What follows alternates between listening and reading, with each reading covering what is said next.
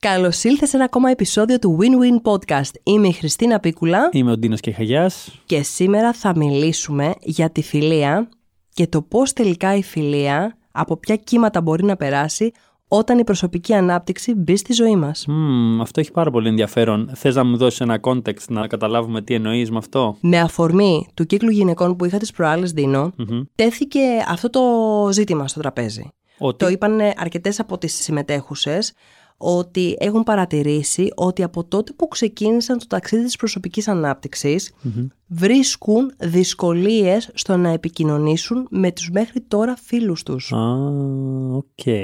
Πόσο οικείο σου φαίνεται σένα αυτό; Πολύ. Μου φαίνεται οικείο. Εντάξει, το αναγνωρίζω και είναι πάρα πολύ λογικό να συμβαίνει αυτό το πράγμα.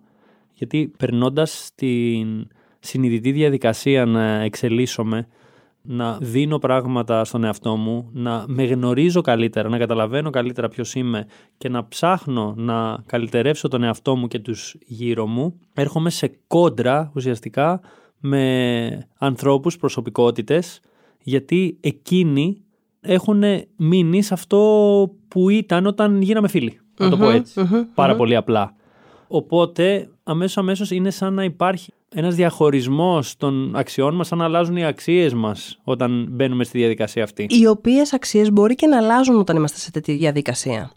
Ναι. Οι αξίες αλλάζουν, έχουμε πει ότι δεν αλλάζουν πάρα πολύ συχνά. Μπορεί να, μην, να το πω αλλιώς, για να μην παρεξηγηθούμε, γιατί δεν αλλάζουν εύκολα οι αξίες, αλλά αλλάζει η προτεραιότητά τους. Okay? Δηλαδή, ποιο είναι πιο σημαντικό για μένα. Είναι όπως κάποια σημαντική αλλαγή που θα έρθει στη ζωή σου. Μπορεί να είναι ένας γάμος, μπορεί να κάνεις οικογένεια, μπορεί να έχεις μια τελείως διαφορετική επαγγελματική κατεύθυνση. Όλα αυτά φέρνουν κάποιες αλλαγές στη ζωή. Ναι. Και η προσωπική ανάπτυξη είναι επίσης ένα τέτοιο γεγονός πάλι που φέρνει αλλαγές στη ζωή σου. Οπότε αυτόματα θα έλεγα θα αλλάξει και ο κύκλος σου. Δηλαδή, εγώ το έχω παρατηρήσει σε μένα πάρα πολύ. Ισχύει το έχω παρατηρήσει και εγώ στη δική μου τη ζωή. Και αυτό που έχω επίσης παρατηρήσει, ακόμα και χωρίς προσωπική ανάπτυξη, όταν είσαι 20 χρονών και ξεκινάς μια νέα φιλία, έχεις άλλα ενδιαφέροντα, έχεις άλλες προτεραιότητες. Δεν σημαίνει λοιπόν ότι στα 40 σου θα μπορέσεις να συνεννοείσαι με τον ίδιο τρόπο, πόσο μάλλον όταν έχεις ξεκινήσει το ταξίδι της προσωπικής ανάπτυξης με πληροφορία και τόση εσωτερική ανακάλυψη που η άλλη πλευρά δεν κάνει, που πολλές φορές ναι, αυτοί οι δύο δρόμοι κάποια στιγμή θα χωριστούν. Θυμήθηκα τώρα λοιπόν κάτι που είχε πει ο δάσκαλός μου Αντώνης ο Καλογύρου, ότι οι άνθρωποι ουσιαστικά αλλάζουν, υπάρχουν κύκλοι στη ζωή μας που είμαστε με κάποιους ανθρώπους και μετά αλλάζει αυτός ο κύκλος και είμαστε με κάποιους Όσο είναι οι άνθρωποι αυτοί στη ζωή μας είναι επειδή έχουμε κάτι να τους διδάξουμε ή έχουν κάτι να μας διδάξουν και τα δύο.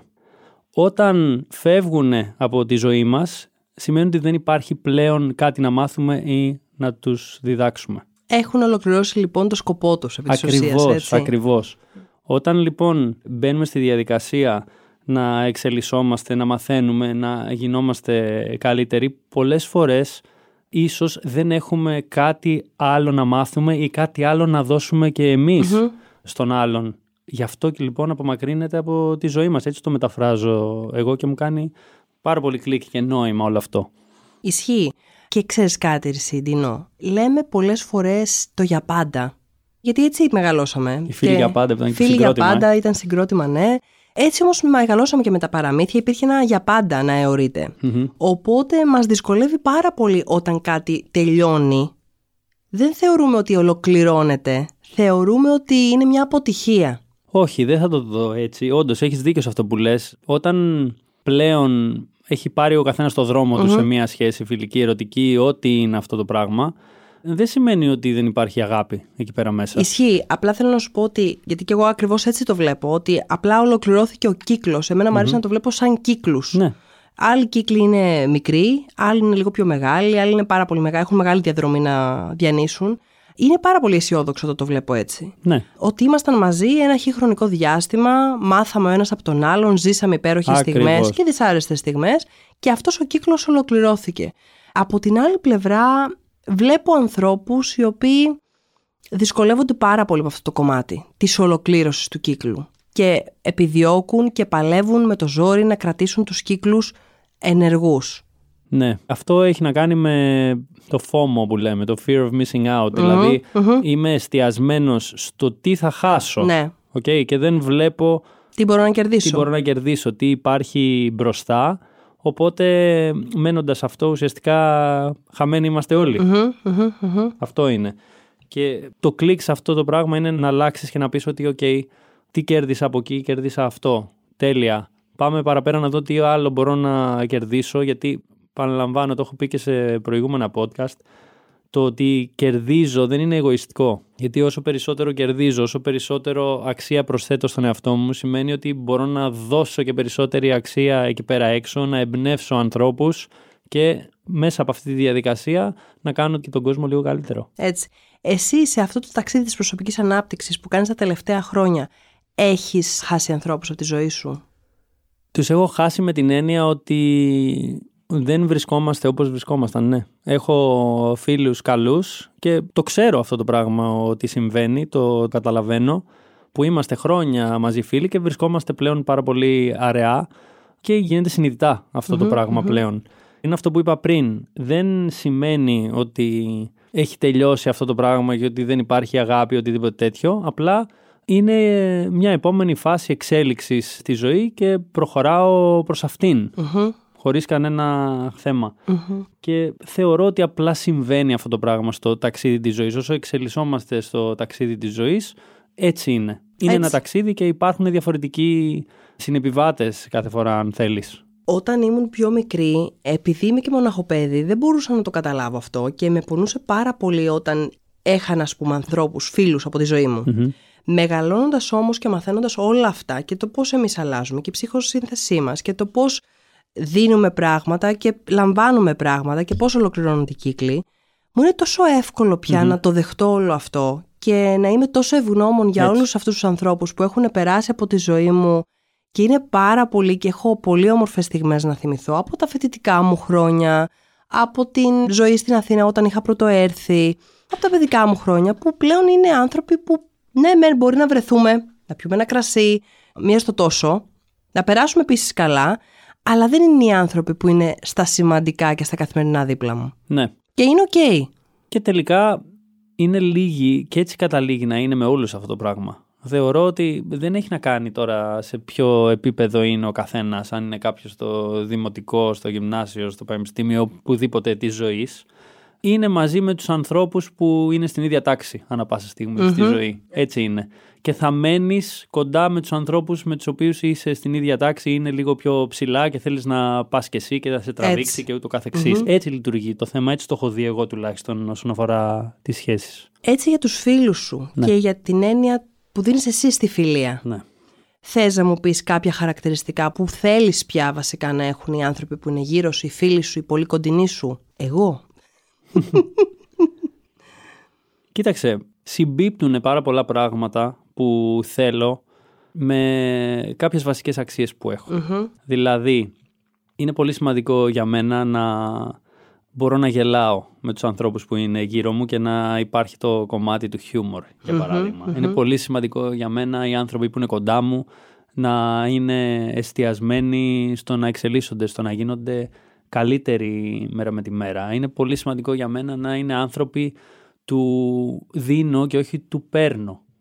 Είναι κάποια τέτοια βασικά χαρακτηριστικά που θέλω και δεν τα ξεχωρίζω από τις ερωτικές ή από τις φιλικές σχέσεις. Ναι, θεωρώ ότι είναι επειδή έχει να κάνει με τι βασικές αξίες μας, ότι είναι πάρα πολύ κοντά αυτά. Ενδεχομένως, αν θα διαχώριζα κάτι, μπορεί να ήταν ε, η επαγγελματική Κάποια άλλα στοιχεία ενδεχομένως που θα ήθελα. Είναι τελείως διαφορετικό εκεί. Ωστόσο, πάλι κάποιες βασικές αξίες συμπίπτουν ακόμα και εκεί. Οπότε τα τρία βασικά που θα σου έλεγα είναι η εξέλιξη, το δόσιμο και το χιούμορ.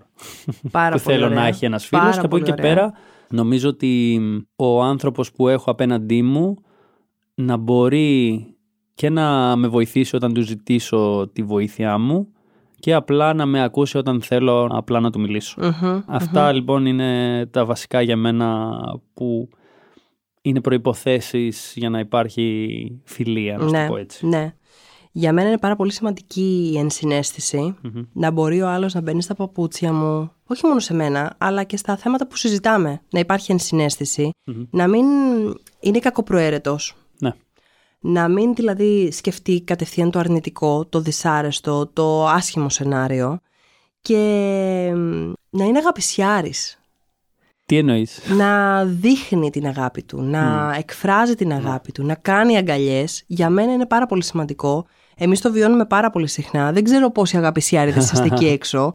Αλλά για μένα είναι πάρα πολύ σημαντικό να κάνω αγκαλιές και να είναι ευπρόσδεκτες από την άλλη και να το μοιραζόμαστε την αγάπη, να τη μοιραζόμαστε, να μην είναι κάτι έξω από εμάς, αλλά να είναι κάτι το οποίο το δημιουργούμε. Ναι, και είναι πάρα πολύ σημαντικό επίσης να καταλαβαίνουμε πώς ο άλλος, είτε είναι φίλος, είτε είναι ερωτικός σύντροφος, είτε οτιδήποτε, προκειμένου περίπτωση μιλάμε για τους φίλους, να καταλαβαίνει πώς θέλω εγώ να εισπράξω την αγάπη. Σωστά. Δηλαδή, τι είναι αυτό που χρειάζομαι και θα με κάνει χαρούμενο; Ναι.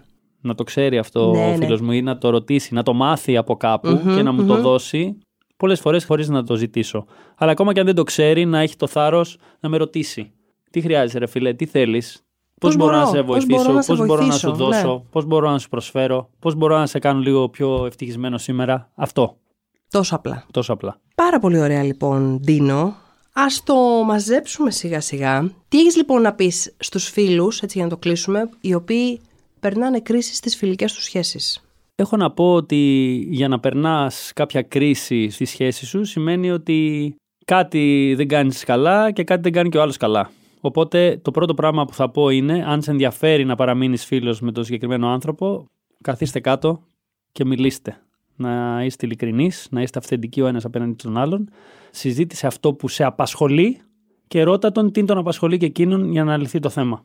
Αυτό είναι το νούμερο ένα. Πιστεύω ότι από εκεί ξεκινάει και όλα τα υπόλοιπα λύνονται. Αν λοιπόν και εσύ που μας ακούς αντιμετωπίζεις κάποια θέματα με τις φιλίες σου ή αν ξεκίνησες το ταξίδι της προσωπικής ανάπτυξης και βλέπεις ότι ζορίζεσαι με τους ανθρώπους του περιβάλλοντός σου, περιμένουμε τα σχόλιά σου. Έτσι, comments λοιπόν και τελειώνουμε ένα ακόμα win-win podcast επεισόδιο. Ευχαριστούμε πάρα πολύ που μας άκουσες. Θα τα πούμε σύντομα στο επόμενο επεισόδιο.